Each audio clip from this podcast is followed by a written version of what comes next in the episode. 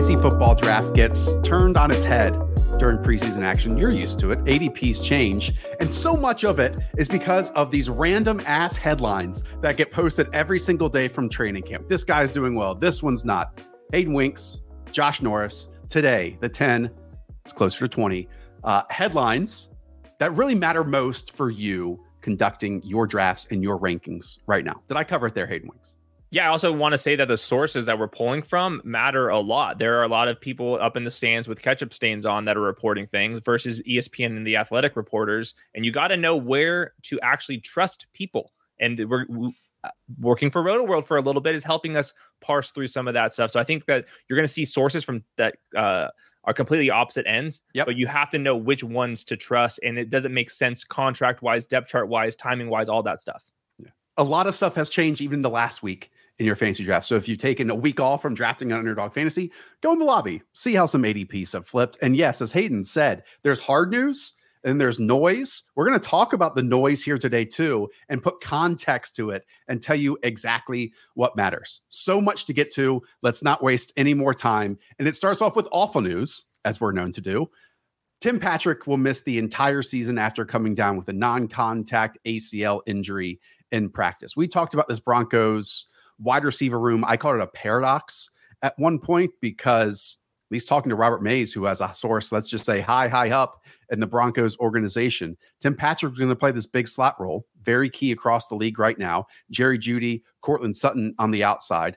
And we love Tim Patrick where he was going in drafts around what wide receiver 40 ish range, 50 ish range. Yep. Um, but now, what do we do? How do we handle the Broncos wide receiver group as it pertains to Russell Wilson moving forward?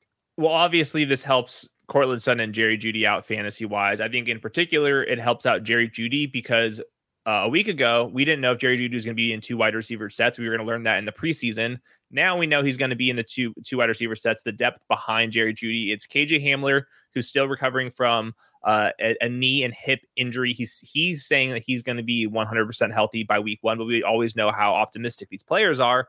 And then behind him, it's like Seth Williams, Benjamin Albright, who is one of my favorite Broncos reporters. He's not expecting a big name, no Odell Beckham, no Will Fuller, none of that. He thinks it's going to be Jerry Jeudy and Courtland Sutton maintaining a big part of this passing game. So you have to move Jerry Jeudy up just because we know he's going to be into wide receiver sets. And that's something that we could not take to the bank before this injury. Absolutely. And maybe Courtland Sutton now is the odds on favorite to be that wide receiver 16, as we've talked about on so many other shows. Hopefully, you're subscribed and listening and watching those as well. After DJ Moore is wide receiver 15, there are tons of questions with every name around there. Jerry Jeudy dropped a little bit down to wide receiver 22. I guess my question again, I, I don't mean to get so nuanced here, but no one fits the archetype of that team in that big slot role anymore. You know, they're not going to move Courtland Sutton there. He's do we need it though? Shot. I well, I think it's been really important, and it went against where Tim Patrick and Jerry Jeudy were being utilized beforehand. So I think it was important for Nathaniel Hackett. If I could throw maybe a sprinkle of a projection here, it would be so many people are immediately pivoting on over to KJ Hamler, and I get it, man. But he's such a like a wide receiver is not a wide receiver is not a wide receiver, right? So like he and Tim Patrick play the game totally differently. That I wouldn't be shocked if we see maybe a bit more twelve personnel, maybe Greg Dulcich or Albert O or someone else like that as an attached tight end or an extra inline tight end, and have them you know run more two wide receiver sets than three wide receiver sets. But it's just not as crystal clear from a top down organization view for them being good, but it actually might clear things up for the Courtland Sutton versus Jerry Jeudy dynamic that we were living in. I moved Courtland Sutton to 31st overall uh, and into the top 15 fantasy receivers. I think he has a massive, massive ceiling because there is not that much size outside of Courtland Sutton, unless they're going to put Seth Williams out there who's 6'3. But KJ Hamler and Jerry Jeudy aren't physical type of players. So I think Courtland Sutton clearly in that DK Metcalf role, clearly the downfield threat. I think that Jerry Jeudy is going to be playing on the outside and the inside. I think in three wide receiver sets, KJ Hamler will be the primary slot player, vertical slot type. Uh, that's pending health here. And I think that he's not going to be a full time player because he's not going to be in three wide receiver or two wide receiver sets. And I also think that Seth Williams is going to get a crack into Ooh. this lineup a little bit just because of size issues. You can't have Jerry Jeudy and KJ Hamler on the field for every single three wide receiver set. I think you have to kind of rotate that around. So slight win for Albert O, definitely a big win for Jerry Jeudy, a slight win for Courtland Sutton. I think now we have to be talking about Courtland Sutton. Wide Is he in that 16. AJ? Is he ahead? I have him ahead of AJ Brown, like wow. Tyreek Hill. Like I mean, we're talking about wow. the target share. Like Albert O's like kind of rotating in training camp. He's hasn't been like a, a huge target earner to date yet, Yeah. and all of a sudden we're really thinned out here. Okay. Before we move on, I'm going to skip over some things because it just makes sense to talk about the Broncos backfield since we're talking about the Broncos wide receivers. Uh, every day on Twitter, I know you all occupy the same bubble that we do. This is the noise. Something gets thrown out there and uh, people run with it, right? We react, we get to it. Uh, my friend, literally very friendly with Cecil Lammey, wrote something to the effect of, while I expected it to be 80 20 Javonte Williams over Melvin Gordon in snaps, it's closer to 70 30. Uh, two things, Hayden. One, even if it was just 70 30, that's a massive win for Javonte Williams as the running back 11 or running back 12. To put context to this, always only five running backs played 60 plus percent of their team snaps last year, just one at 70 percent and that was Najee Harris. But then maybe the most important part of this, Hayden, is that we got conflicting reports. And we always go to Ben Albright. We've had him on this show. He ate lunch on this show, even. Uh, the Broncos' first team running back splits for him have not been 70 30. They've been 54 46 in his own charting. So, with all of this madness that happened on Twitter, what are we doing with it? I believe Ben Albright, uh, Cecil Lammey's kind of fantasy projections, and he even walked back that initial 70 30 uh, on top of walking back the 80 20. And like Ben Albright said, it's 54 46 uh, through the first week. Now, I think that there's a bunch of things we can go here. Uh, number one, this is training camp week one. In training camp week three, this could be 60 40. I'm ultimately expecting this to be 60 40. I think that Javonte is going to get the first crack, and then the next drive in comes Melvin Gordon, kind of like the inverse of how it was last year, with Javonte having the ability to get a much deeper role. I think we're looking at uh, props, if we're just looking at a median projection, I do think this matters. In Best Ball Mania 3, I don't think this matters all that much. We're aiming for ceilings, even if this is 55, 45, 60, 40, whatever numbers you want to throw out there. There's no denying Javonte Williams still has number one overall fantasy upside based off this offense, based off his own skill set. At the same time, so does Melvin Gordon. Melvin Gordon is one of my 10 must draft players right now because of this reason. I think that he has a chance to beat his ADP even in a committee. But if something happens to Javonte, Melvin Gordon himself becomes a top 20 fantasy asset. So I think that this matters for medium outcomes, but for Best Ball Mania 3 in particular, it, it would be very easy to overreact to this news. We still have weeks for this ultimately to settle like what 60 40 For sure. And we always get really excited about Javonte Williams. He's a highlight reel. You know, he is the type that when you watch him in isolation, he breaks tackles. It's all the stuff that you want to replay over and over and over again.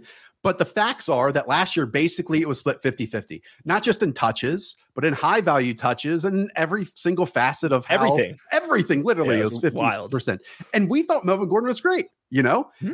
I also think that maybe Javonte takes a year to jump in the areas that he wasn't as good at last season because he has flaws to his game that people don't talk about. And he's just unquestionably the best runner out there. And like, so there's maybe a week nine or week 12 where he is getting 70% of the workload. But as you said, where they're going, running back 11, what running back 40 as well. At worst, you're taking maybe a small loss on each of the Yeah. picks for a potential monstrous gain. And we have a whole clip on this. If you want to watch their tape along with us down on the channel too. Yeah, I think ultimately my reaction is at in the be- early beginning of the third round. That's where I have Javonte Williams. If you want to pick him in the late second round, right there with you as well. But I am really going out of my way to draft Melvin Gordon. Like he is one of my flag plants. I called him this year's James Conner. Now the difference is James Conner did it without an injury, and Melvin Gordon obviously would have to do this with an injury. But Benjamin Albright says that Melvin Gordon's more experience in the passing game. He was more experienced in this wide zone rushing offense, which is why he was the 1A last year. I think that they have to give the keys to Javonte to be the 1A this year, but you can't be overly surprised if this is 55 45, 60 40 at the end of the day.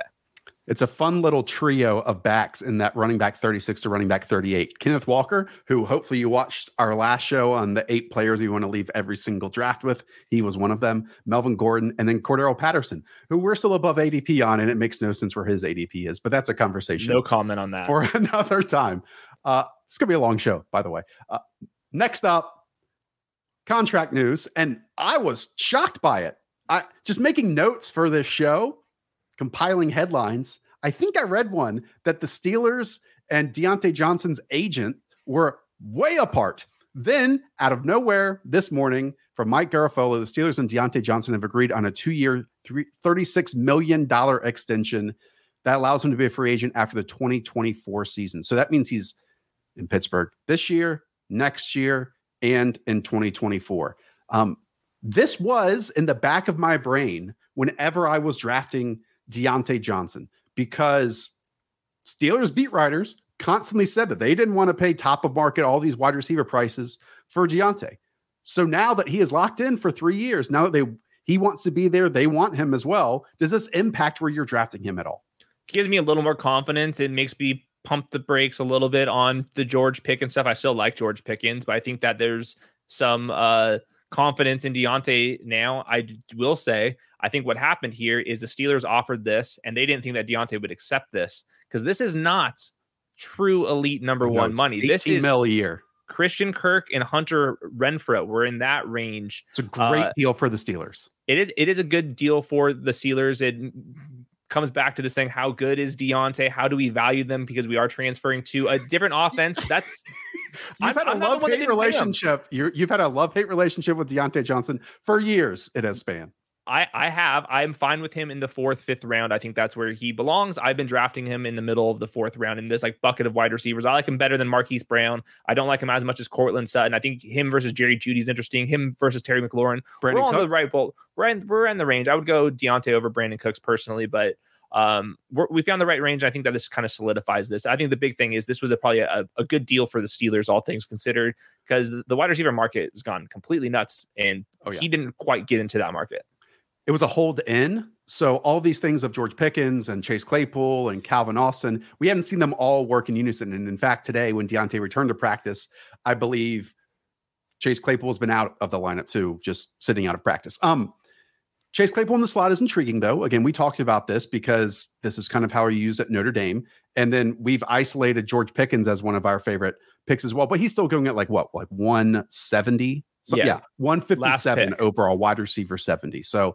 in your normal drafts, you can get him super, super late and just get ahead of that, man. Like again, if he makes one or two plays, George Pickens is going to skyrocket here over the next uh over the next two weeks. And one final note. I'm not against a Mitch Trubisky, Matt Canada led offense passing game being better than the one we saw with Ben Roethlisberger last season. Just want to put that on the table. I'm not going to uh, commit to Trubisky being that after seeing he's like 0 for 16 in this like inside the five yard line drill. Apparently, it's been really bad for Pickett, uh, for oh, Trubisky, oh, for all abysmal. of them. Well, yeah, it's early. He's at least getting second team reps. I think this uh, this quarterback competition is far from over. I feel like everyone's written off uh, Kenny Pickett, but I mean Trubisky has not been playing well. Which thought you might you might drop a Mason Rudolph on us there. I'm no. glad you did not. Okay, over to Deshaun Watson, that point of the show.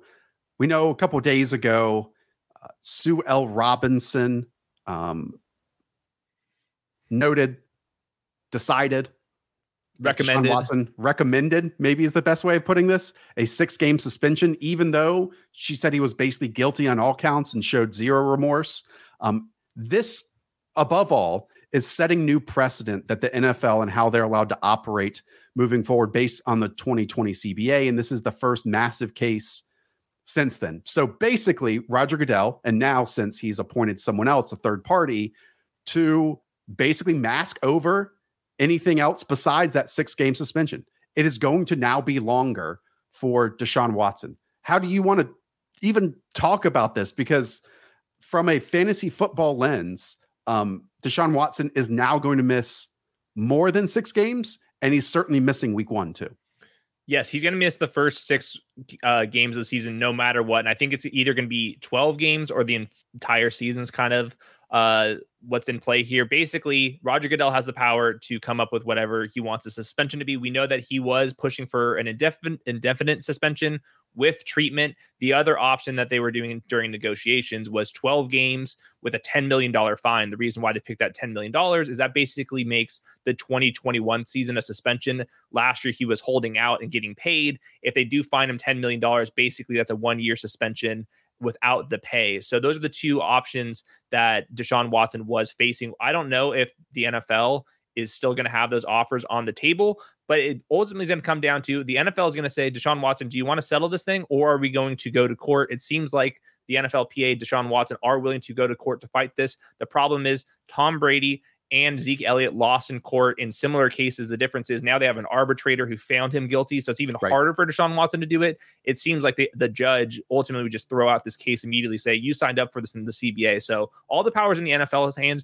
I don't know if they're going to go crazy with it. One year, fine, treatment, or if it's going to be a negotiation where you end up getting 12 games and um, monetary suspension. We don't really know at this point. And Deshaun likely doesn't want this to enter into 2023 as well, because we know that's when the $45 million starts yep. kicking in. And I did see some, mostly from Brown's Twitter, suggesting, well, if there is a, a push or a stay on this via a trial, then uh, he might be able to play in week one. No, because they've already accepted that. They've already accepted the week one through week six suspension. Yep. And this is all about week seven and beyond. Mike Florio is fantastic on this stuff. Charles Robinson is fantastic on this stuff. And basically, you know, the NFL gave them a settlement. They denied it. There's still time for the settlement to then take place. And as you outlined, that was about a 12 game plus a fine or treatment. Now, um, the league, Roger Goodell, whoever gets to a point at this stage, get to decide on it. And uh, so at the very least, it's six games, and I, I would bet it's 12 or a full season. And then that's that. Yeah, and I think the big thing is the contract tolling. If it is an entire suspension, his contract just gets picked up and moved to 2023, which means he loses an entire year of free agency money l- later on, which was going to be 50 plus million dollars. So at this point, if you're Deshaun Watson in your camp, you would be thinking, hey, that $10 million fine, that 12 game suspension sounds pretty good. So I'm curious to see if that's where this goes and they dodge court. But I think we're going to learn about this uh, not this week, but early next week. And I think they're going to try to expedite the process. That's what they have to do in the CBA. But bottom line for fantasy purposes, I'm not expecting Deshaun Watson maybe at the very tail end of the season, but I think for the most part, he's got to be like pick 200th overall in Best Ball Mania 3 only if you're willing to risk uh to risk your entry. I don't think that he's going to end up playing many games here if if at all. Can we not talk about how this impacts Amari Cooper, David and Njoku, Nick Chubb? We we'll, everyone already gets it. Just yeah, yeah. Let's take that for another time. Okay, Los Angeles Rams not going to say a weird training camp for them because there's a lot of Allen Robinson buzz. We've talked about that at first, but let's start the running back position. A couple weeks ago, uh, I made the case for Cam Akers being a forgotten about feature back because of how last season ended. I mean, in the five games leading up to the Super Bowl, right when he came back from an Achilles surgery, he got 19 touches over every single other running back that was out there on the field. Um, lots of focus on the 2.6 yards per carry. Well, since then, Hayden, what we've gotten from Sean McVay is, quote, I look at it as we've got two starting backs. Those guys are a great complement to one another, but I see them as both starting caliber. I think it's healthy for them to be able to supplement one another. That's alluding to Cam Akers versus Darrell Henderson. Pretty drastic ADP between both. And most importantly, if this is true, if this is fact, a team that really hasn't been able to rely on Hendo because of how he's finished the last couple seasons, this and already has greatly impacted my perception of Cam Akers. So I walked to Rams training camp yesterday. I was spilling ketchup all over my shirt, and I was looking at Cam Akers versus Darrell Henderson. How it was working is Cam Akers would go in first for the f- first few plays with the first team offense. And while the rest of the first team offense stayed on the field, Cam Akers would come out, Henderson would come on. They've been splitting first team reps. I don't know. They had, weren't getting into too many situations. Jordan Rodrigue will have this covered to full detail. I think the Rams want Cam Akers to be that guy. Like you said, that they've always been playing through these injuries for like the last four or five seasons. This Rams team's been dealing with running back injuries. So I wouldn't be surprised if this is a 1A, 1B situation. I still lean that Cam Akers uh, would have a, a, much higher upside here. Um, but maybe he goes from a, a, fourth round pick to a fifth round pick. The problem is though, like we don't get answers in the preseason. The Rams are not going to give us anything. So we are going to be going into this relatively blind. So whatever Jordan Rodrigue says, basically, is what my opinion on the situation is going to be. And I think the Rams don't even know that because they haven't like put uh, Cam Akers in like a full position to go see what he can actually sustain on his on his leg. Same thing with Henderson. And I believe that Kyren Williams, their draft pick, has missed time yeah, this preseason as well. But I want to note Jordan, who is one of the best and so already closely tied to this Rams organization, has said they wanted Ky- Kyren Williams at some point this season to supplant Darrell Henderson. And that's what gave me even more positivity about Dead Zone running back Cam Akers. But the most, not going to say frustrating aspect of this is that we're not going to see Cam Akers or probably Darrell Henderson take a single snap in We will not. I can promise how, you that. That's how Sean McVay operates, and so we'll have no clue until uh until week one rolls around. I, I'm I am leaving the light on for Cam Akers, especially if he drops another round. I know that's true running back dead zone territory, but legit when and Darrell Henderson can be explosive, but whenever he has had the opportunity to claim this backfield to himself, it's ankles. Every single time it's ankles. And it's repeated in college, in NFL, and I'm I hate predicting injuries, but I think in this case it's different than in other scenarios we've discussed. But they don't want to give him that many reps. It's like not even predicting the injuries. Like the Rams like don't even want to like give him 25 touches in a game because they're so concerned about this. Yeah, I mean the other the bigger storyline here to me is the Matthew Stafford stuff. Like pulling up to right me, now. To me, we are getting into the territory where I think you're deserved to be a little bit scared of this situation. It's bad tendonitis in his throwing elbow. I was at training camp and he didn't throw a single pass. He was going under center bootlegging and he wasn't throwing. And every other quarterback was throwing in positional drills. He's not playing in team drills. And Jordan Rodrigue had a great note that they don't expect Matthew Stafford to throw a football until they get back to the Rams headquarters, which is after training camp. When we're talking about a couple weeks here. Um, so I don't know. Matthew Stafford's a tough son of a gun, but we're talking about the throwing elbow. I I don't think you can't at least have uh, your eyes on this storyline. It's young, but it's, it's on the back of my back of my mind. Yeah, look, it's on the radar. Uh, in this closet that I have right here, I don't have a white lab coat, so I'm only guessing that tendonitis doesn't really get better just by resting. And they give it, it a PRP resting, injection. I know, and I keep wondering should this be impacting Cooper Kupp being the number one overall wide receiver when we have Justin Jefferson so closely linked? Because it's not just Jordan, again, the best. Um, it's in the national stage now. Rap sheet says he has bad tendonitis in his throwing elbow. He was doing some individual work, not in the practices that you were there, but he hasn't seen team activities at all. And we're not going to see him in preseason activities at all. And this seemed to linger last year. And I'm guessing he didn't throw a single ball all offseason. And if it's still a problem, when is it going to get better? When is it going to get better? Yeah. I didn't like that rap sheet called it bad tendonitis, not like tendonitis, bad tendonitis. I, I, I haven't moved anyone in rankings yet. If Rams training camp ends and he's up in LA and he's still not throwing the ball very much, I think it's time to make some adjustments. Final note from Jordan quote, and that an ongoing arm issue is legitimately a concern, comma, though we don't know how big of a concern, comma, because when Stafford has thrown, he's looked fine. On the radar, heavily. I think it has to be. And we're not gonna we're not gonna learn anything from this, I don't think, for a couple weeks too, which makes it interesting. What we have learned is about a third round pick previously in Alvin Kamara now, Alvin Kamara is more likely to play this entire season because the battery case involving his incident in Las Vegas has been delayed another two months. And as the Saints Wire notes, that puts doubts on a possible suspension during the 2022 season. Um, Hayden, Alvin Kamara had been drafted in that, let's say, running back 15 territory, running back 14 territory, just ahead of James Conner, in between Travis Etienne.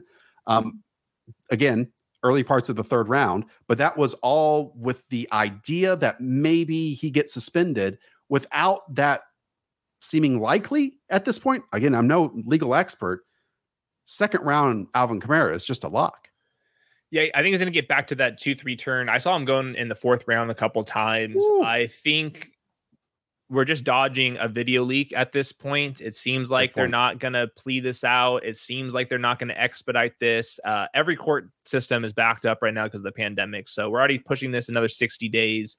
Uh, and that's just to get this this thing going. That's not just to to to figure this thing out. That's just to get this party started. So I think Alvin Kamara is going to probably walk away and not get suspended. Now there is a risk that this video leaks and it's week 11 and this video leaks and guess what you you lost Alvin Kamara, but I think at this point the the risk is lower. Uh, 60 days means a lot.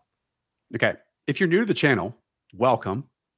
Take three seconds, hit that subscribe button down below. We have so many great individual videos on individual players, but also full length, hour, 40, 30 minute episodes on a whole bunch of different topics.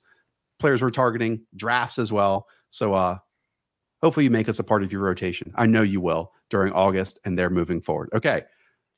Speaking of individual videos that we've had, all the way back in, I don't know, our year two breakout show that was on about June 3rd, the man that I had been talking about is Joshua Palmer because he was the perfect late round wide receiver pick. I believe at the time, Hayden, I mean, the ADP for Joshua Palmer was insane. I think it was around wide receiver 70 when we made that show. He's climbed all the way up to wide receiver 62. And a major note that I brought up for Palmer was that there were two avenues for him to be successful as the quote unquote wide receiver three. One, to win that wide receiver three job outright because he split it 50 50 with Jalen, Guyton last year, or a potential injury to Mike Williams or Keenan Allen because last year, when either of those players missed a game, he started in their spot in the slot or outside. It sounds like from the Athletics Daniel Popper, he expects Josh Palmer to quote distance himself as the clear third wide receiver during camp, and it already sounds like that is underway. Yeah, uh, Popper also said that Jalen Guyton is going to sprinkle in a little bit, but like on like very clear post routes and stuff, and that this will be Palmer's wide receiver three job. I think he'll be a boom bust wide receiver five if Mike Williams and Keenan Allen are both healthy. But if either one of them go down, he can slide into the slot or on the outside. They were very, uh, it was very promising how well he did in those Keenan Allen, Mike Williams games late last season. So I think that right now he is the perfect player to uh, correlate with Justin Herbert. We like Justin Herbert in the fourth round of drafts, and I think that Joshua Palmer, where he's going, there's still room for some upside there. So uh, Josh Palmer, he's like kind of like maybe doesn't have like an elite trait anywhere, but kind of do a little bit of everything, and I think that's good enough for best ball. So ADP changes since let's say May 31st. Joshua Palmer's up 31 spots. I'm happy to take credit for that. Congrats. I'm happy to. I really think Joshua Palmer is plenty talented enough in a passing offense that we actually expect to throw more down the field earlier on early downs. Um, he could be huge. He could be absolutely huge where he's going. Like he fits in every single build too. Okay, we also need to talk about the running back situation in in Los Angeles as well for the Chargers because speaking of noise, okay, we knew that Isaiah Spiller was a target for this new Chargers group in terms of Brandon Staley because they spent middle round picks on like Larry Rountree and Joshua Kelly, and it, and it hasn't worked out at all. And we thought that since Isaiah Spiller was a priority, played all three downs, pass pro, all that stuff, that he might be the one to mix in early in camp. So when I believe it was Taylor Bisciotti came out and said that in the practice she visited, uh, he was the only one, Spiller, seeing first team reps along with Austin Ekeler. We ran with it. Seemed to not be the case, though. Immediately after that, Popper, others have been saying that actually it's been mostly second team work for third team work for Spiller, and both Rountree and Joshua Kelly have also seen first team work. So it makes your brain spin. And it also maybe puts into question at this point in the calendar, it's a long season. Is Isaiah Spiller worthy of that running back 39 current ADP? I, think he is because I don't think that Josh Kelly and Larry Rountree are that big of threats. It's early on in the season. We'll learn more in the preseason. Um, I just think that Isaiah Spiller is better, and he did it in college as an early declare in the SEC, playing all three downs, can pass protect, and that's what Austin Ekeler was hoping for. I think it's still going to be Isaiah Spiller. I'm not moving him. I think there's other running backs uh, Rachaad White's even further down in the pecking order. I think that he has more competition. I think Tydavius Price is further down in the pecking order. I think some of these rookie running backs I'm more concerned with than Isaiah Spiller, just because Larry Rountree and Josh Kelly like combined for like I forget what it was, like 3.1 yards per carry. I mean, like come on. And Rachaad White's going one pick after Isaiah Spiller on underdog fantasy. I would right take now. Spiller. I also want is Brandon Staley uh, a coach from you know since he worked with McVay that just doesn't play his starters in preseason too.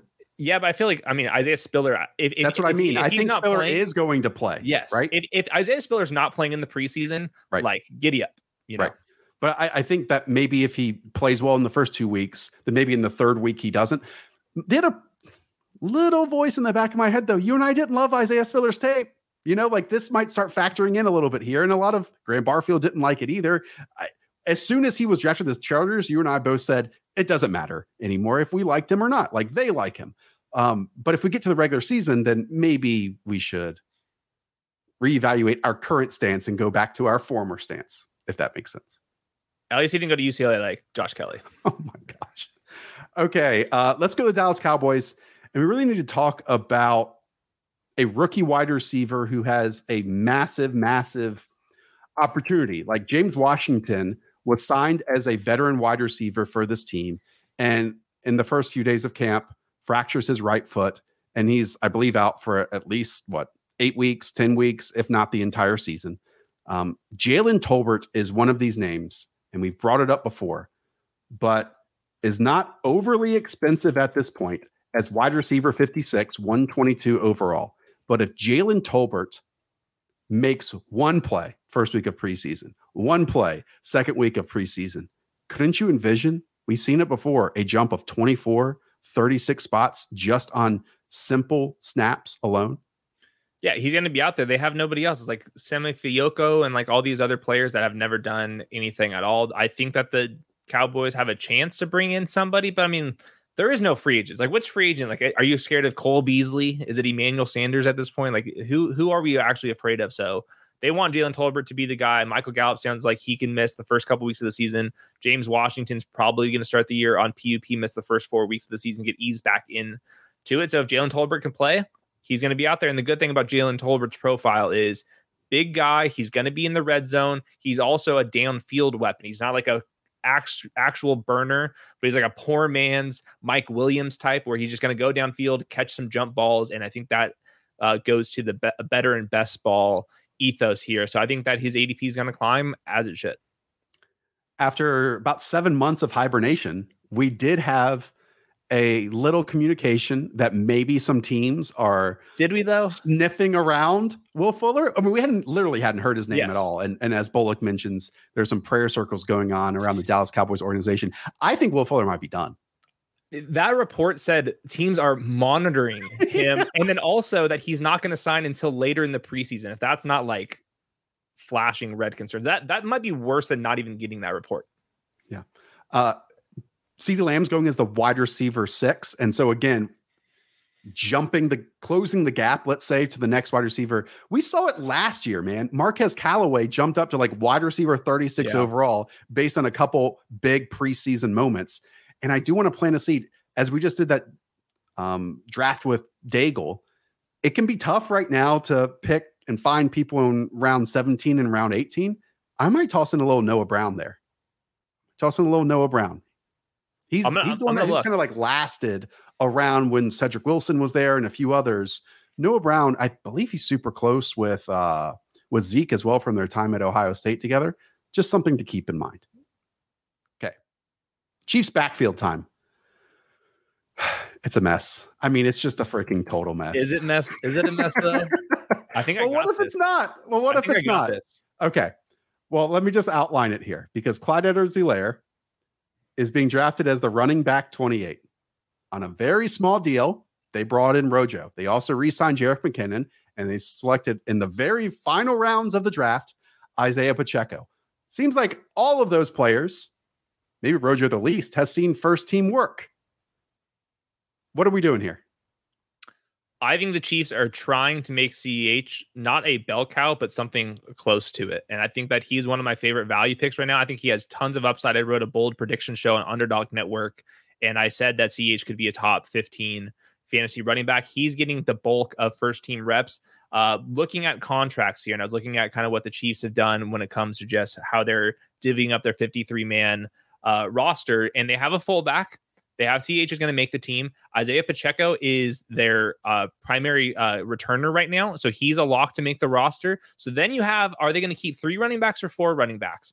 And Jerick McKinnon has zero dollars guaranteed. He's it seems yeah. like he's been running ahead of um, Ronald Jones. Ronald Jones is only his guarantees is less than a million dollars himself. They don't need Ronald Jones. I can see one of them one of those two getting cut. I'm not, it's not a lock to happen, but you're looking playing the games here. If Isaiah Pacheco is playing special teams, uh, Jerick McKinnon's been playing some special teams. Do they want the passing down back and Jerick McKinnon on the roster, or do they want the early down grinder and Ronald Jones? Or maybe they do want both of them. But I think for the most part, it's been Clyde Edwards-Helaire with the ones, and everyone else has just been kind of rotating in. And everyone seems to like this Isaiah Pacheco guy because he has the size profile and he's got the athleticism.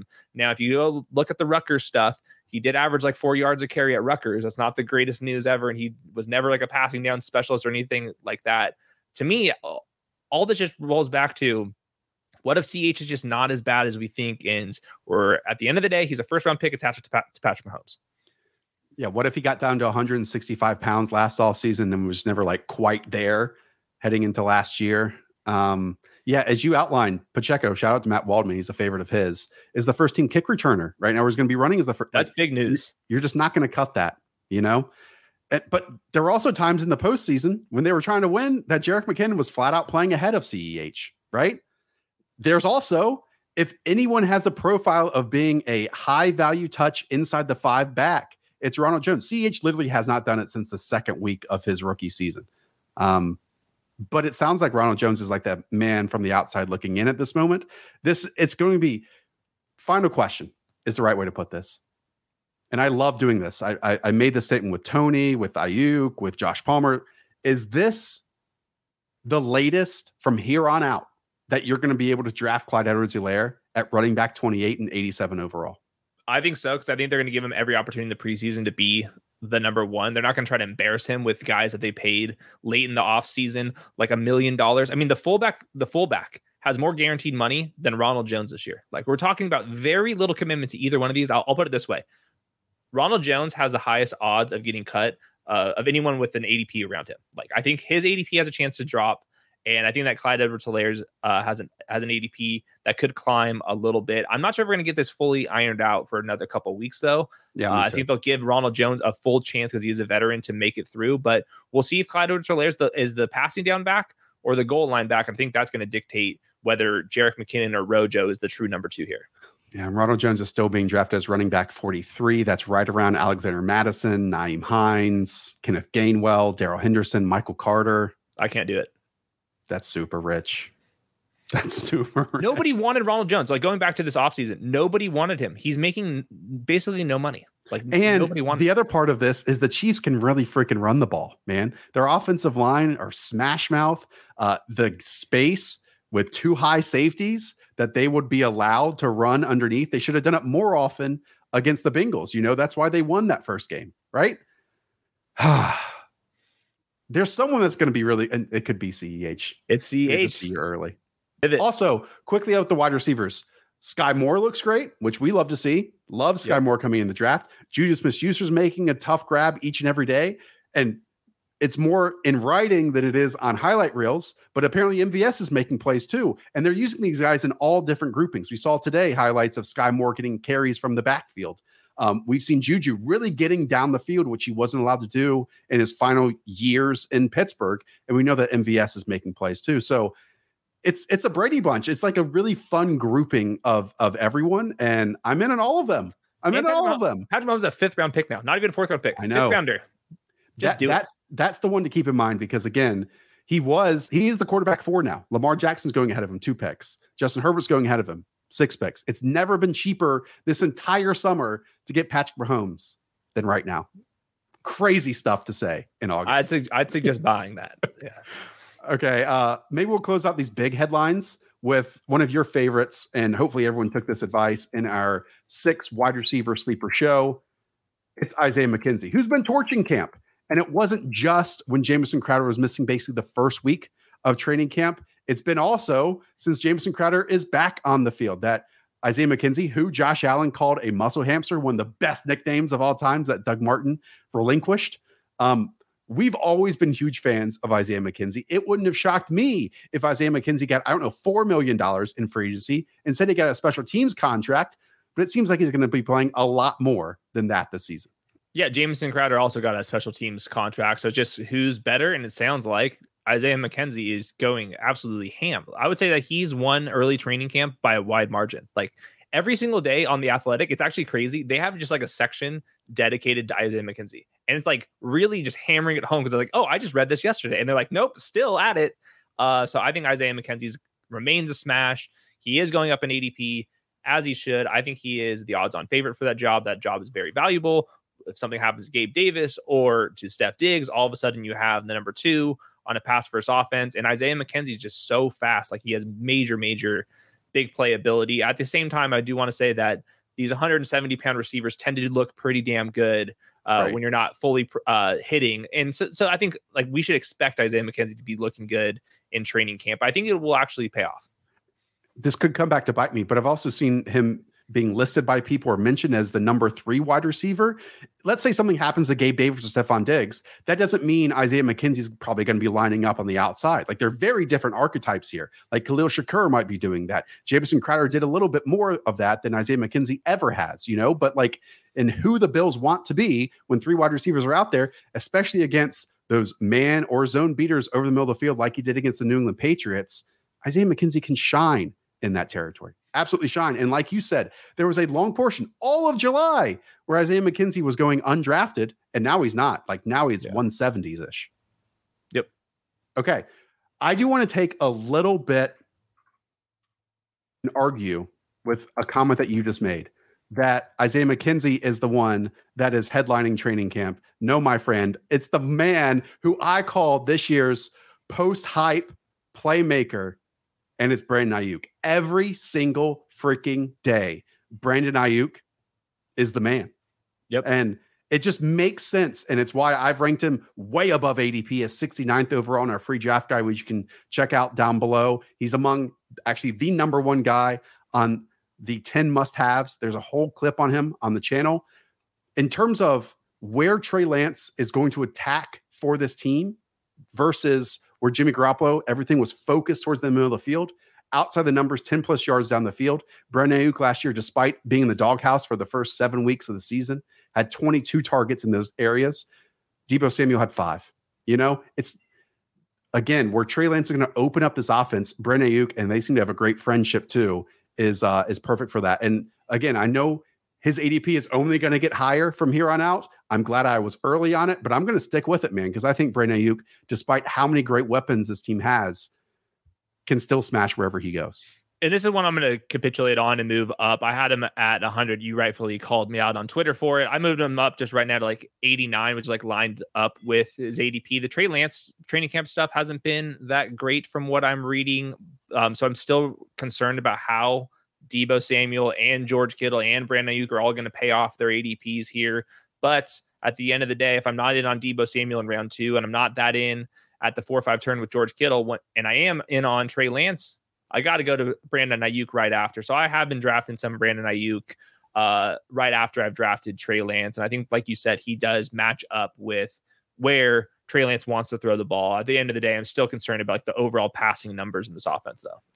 Two notes also on the 49ers. Uh, Deebo has running back incentives, rushing incentives in his contract. One, Aiyuk had two rushing touchdowns his rookie season because Kyle loves to use the motion and the action in the short areas of the field. Uh, that stood out to me because who knows who's going to be the short yardage runner? We know that Trey Lance is going to get some of those opportunities, and and Deebo thrived on those on the edge. Um, so that makes it like I think it's a million and a half dollars if he hits easy and not their easy incentives, but they they are incentives. I think that he hit last season, and then also you outlined this: the 49ers offensive line is struggling, namely on the interior. I think part of that, Hayden, is that the 49ers defensive line is just mammoths and they're really yeah. good. And so it's a really tough matchup on a daily basis if your name isn't Trent Williams and Mike McGlinchey.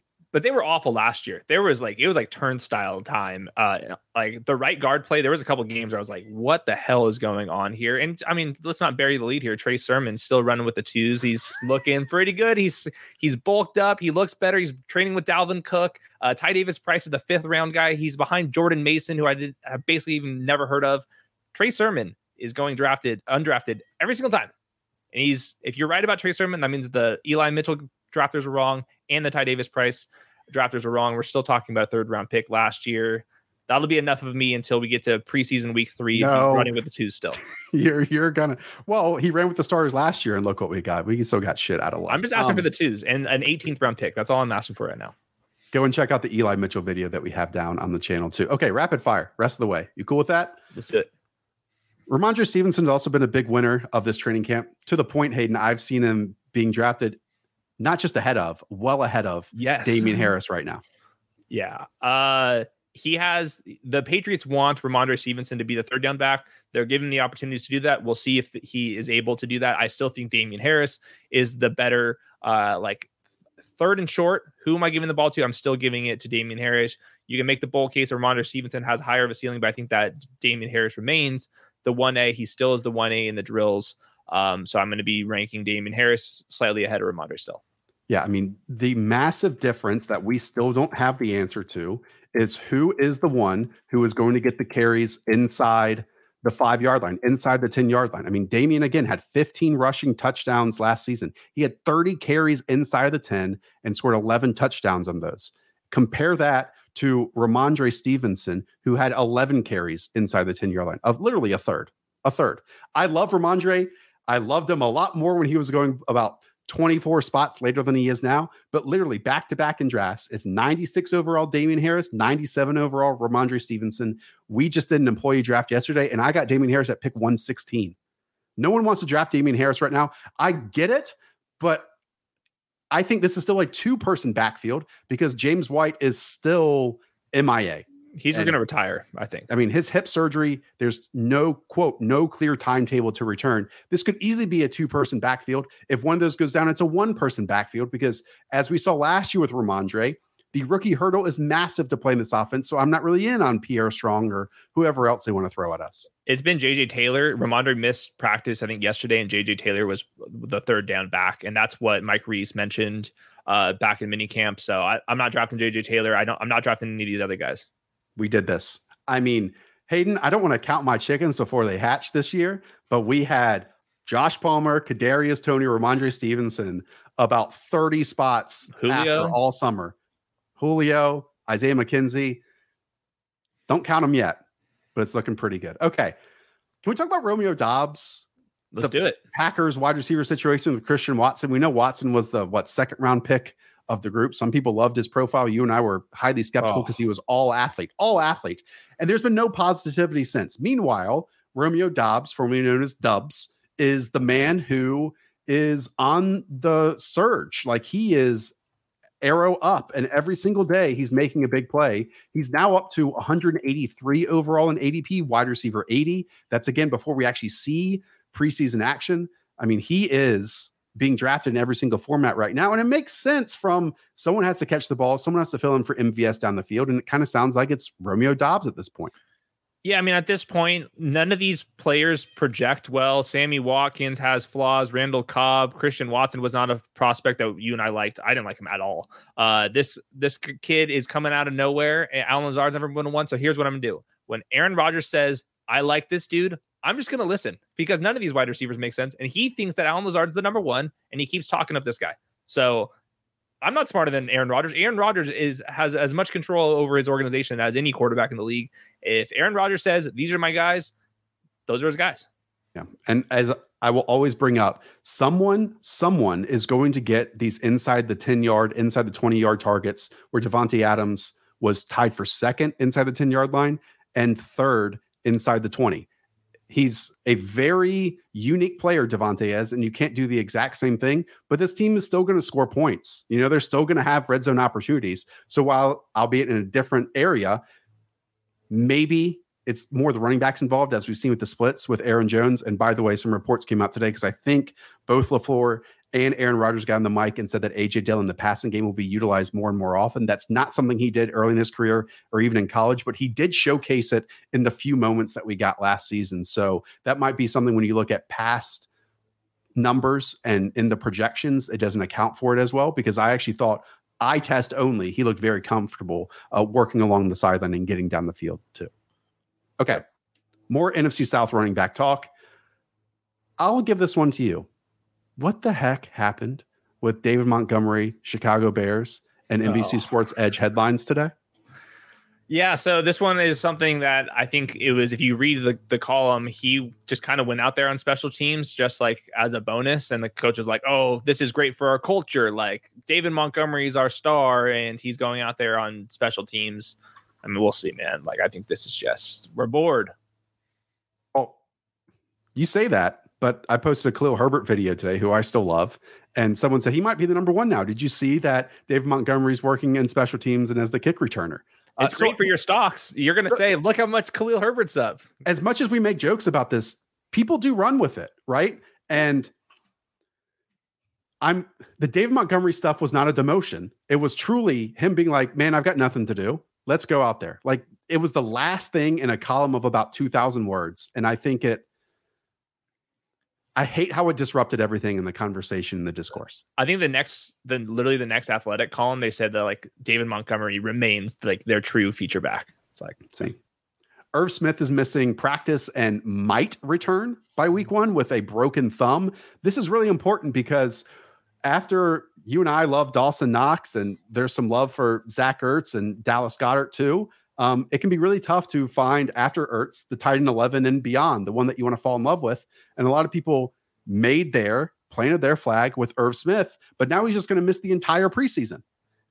I, I remember I just woke up and I like sorted by the tight end ADPs, and like all of a sudden, like Irv Smith was going like 125th overall. I was like, what happened here? I didn't understand that. Why was he the tight end 11? Yeah. Well, I don't know. still there. And I'm just waiting. Uh, give me.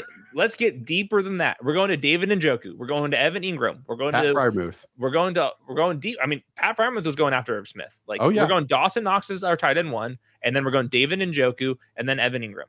Yep. And you also can throw in some Hunter Henrys in there, some Gerald sure. Everett's in there. Let's have some fun. Let's boogie, and let's not have to rely on Irv Smith, who literally has what like 60 targets, and is. And I was shocked by it was that many. Uh, and we've also learned that KJ Osborn is in fact running and is the wide receiver three. And that's a lot of fun Lots because of positive buzz. If Justin Jefferson is playing more slot, which he even said he was on the Ringer NFL show, then KJ Osborn is that outside to inside type because we know that Adam Thielen is an outside wide receiver for the Vikings. He's Josh Palmer. So, yeah. Love that.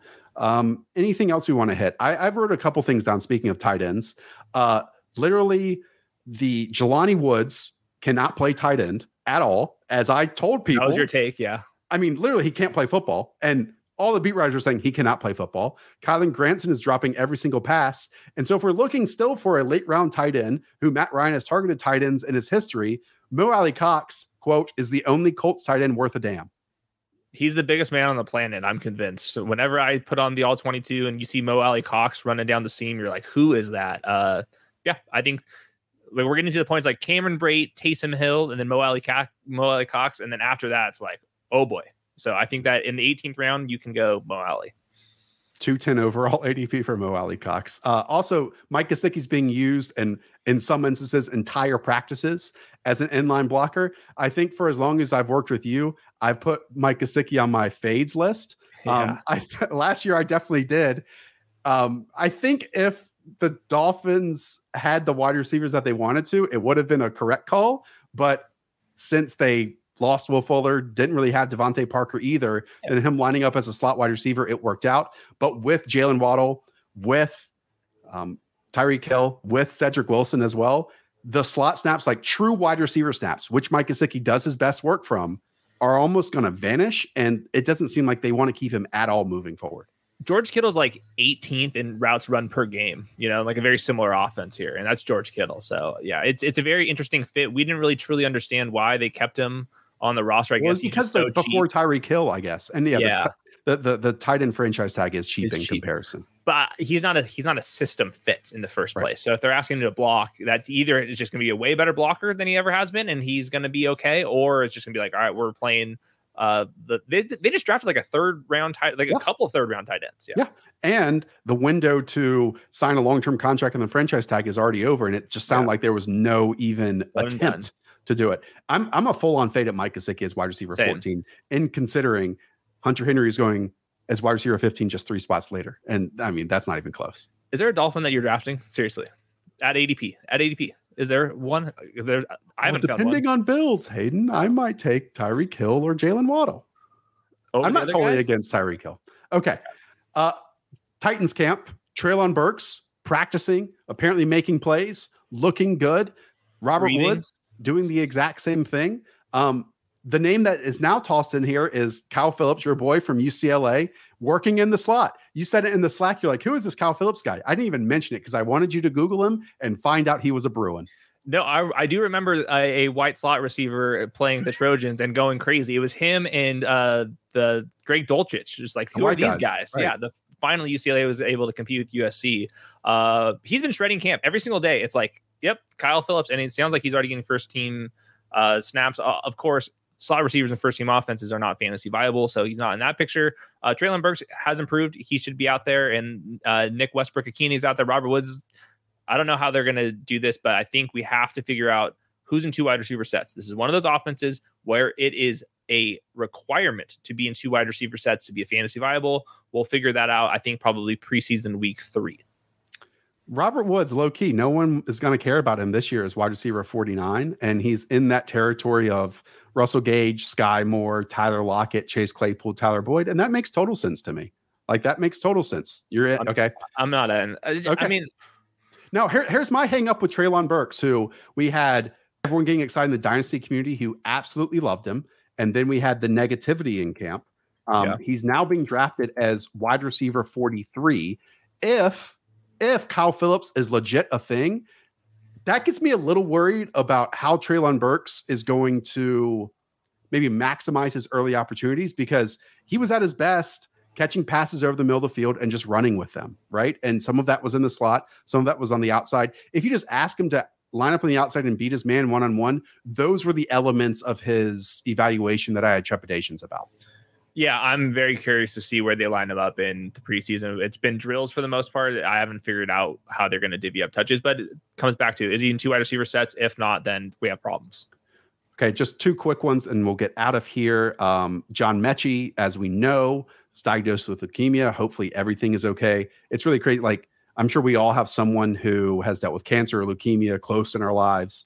And that's just, I'm, I'm sure that it's unspeakable in terms of going into your rookie season and having something like that pop up. Um, meanwhile, for the Texans and their wide receiver group, uh, Brandin Cooks seemed to score five touchdowns the other day in training camp, and then Nico Collins is making play after play after play. Another plant flag for us early in the offseason, wide receiver, excuse me, round 17 or round 18, that now has to be around 14 or round 15. This year's AJ Green, some might say. He is, and I think you still have to be buying. Who's their wide receiver three? I was like messing with the depth charts. I was like, who's going to play the slot? It's like Chris Conley, but Chris Conley's like not a slot receiver. I was like, how how is this even looking? It's like Chad Baby. I don't know. Yeah, yeah. I so mean, just we, Nico Collins. Yeah, we, we talked about Nico in our wide receiver sleeper show. I think he's in my ideal draft list as well. Uh, he's legit good on the outside, like big body, gets on the field, fights in trash, and I'm excited to see what he does. Okay, I guess we'll close the Jaguars backfield. We've already talked about this a little bit. Um, James Robinson, though, just keeps ramping a little bit more and more and more into camp. This is a interesting dynamic we're in, though, where you know Travis Etienne was going in round three, still is going in round three. Previously was round four and round five. Uh, I'm not saying that James Robinson is going to be good, but just the mere presence of James Robinson will take some opportunities away from Travis Etienne. But with that said, better and best ball type running back Travis Etienne because John Shipley, everyone else covering that team says he is the most explosive player on that offense right now. Yeah, and all eyes are on Snoop uh, Conner, who's going to be uh, playing uh, tonight, and we'll see what happens. I'm very curious to see what they're going to do with James Robinson. They got to ramp him up and all that stuff. But everything's been looking all right. I'm not on Travis Etienne in third round. I would have been Me in on in PPR, sure. Uh, in the fifth round on, on underdog, I would have been there right now. Like I just, I hate to say it, but like Zeke Elliott versus Travis Etienne when we're so- sorting by touches this year, it's like right now it's not even close. So, and that that's gonna someone can clip that in a couple weeks when he reels off a big play and yeah. all that type of stuff, and it's like, oh, you guys were dumb. But in totality, I'm I'm with you. But you can read about that in the draft guide. Is there anything else that I forgot that you want to hit on before we go? Um, if there was, I'll write about it in the training camp. I have the top 50 storylines of training camp, and I keep updating that once we get the answers on some of that stuff. So look on the Underdog Network for that. All right. Appreciate you all. Check out the rest of the videos. Andrew, Tony, Doom, Elstons, Rubio, Jonathan, all of you people. up the villa. We will talk to you next week. See you.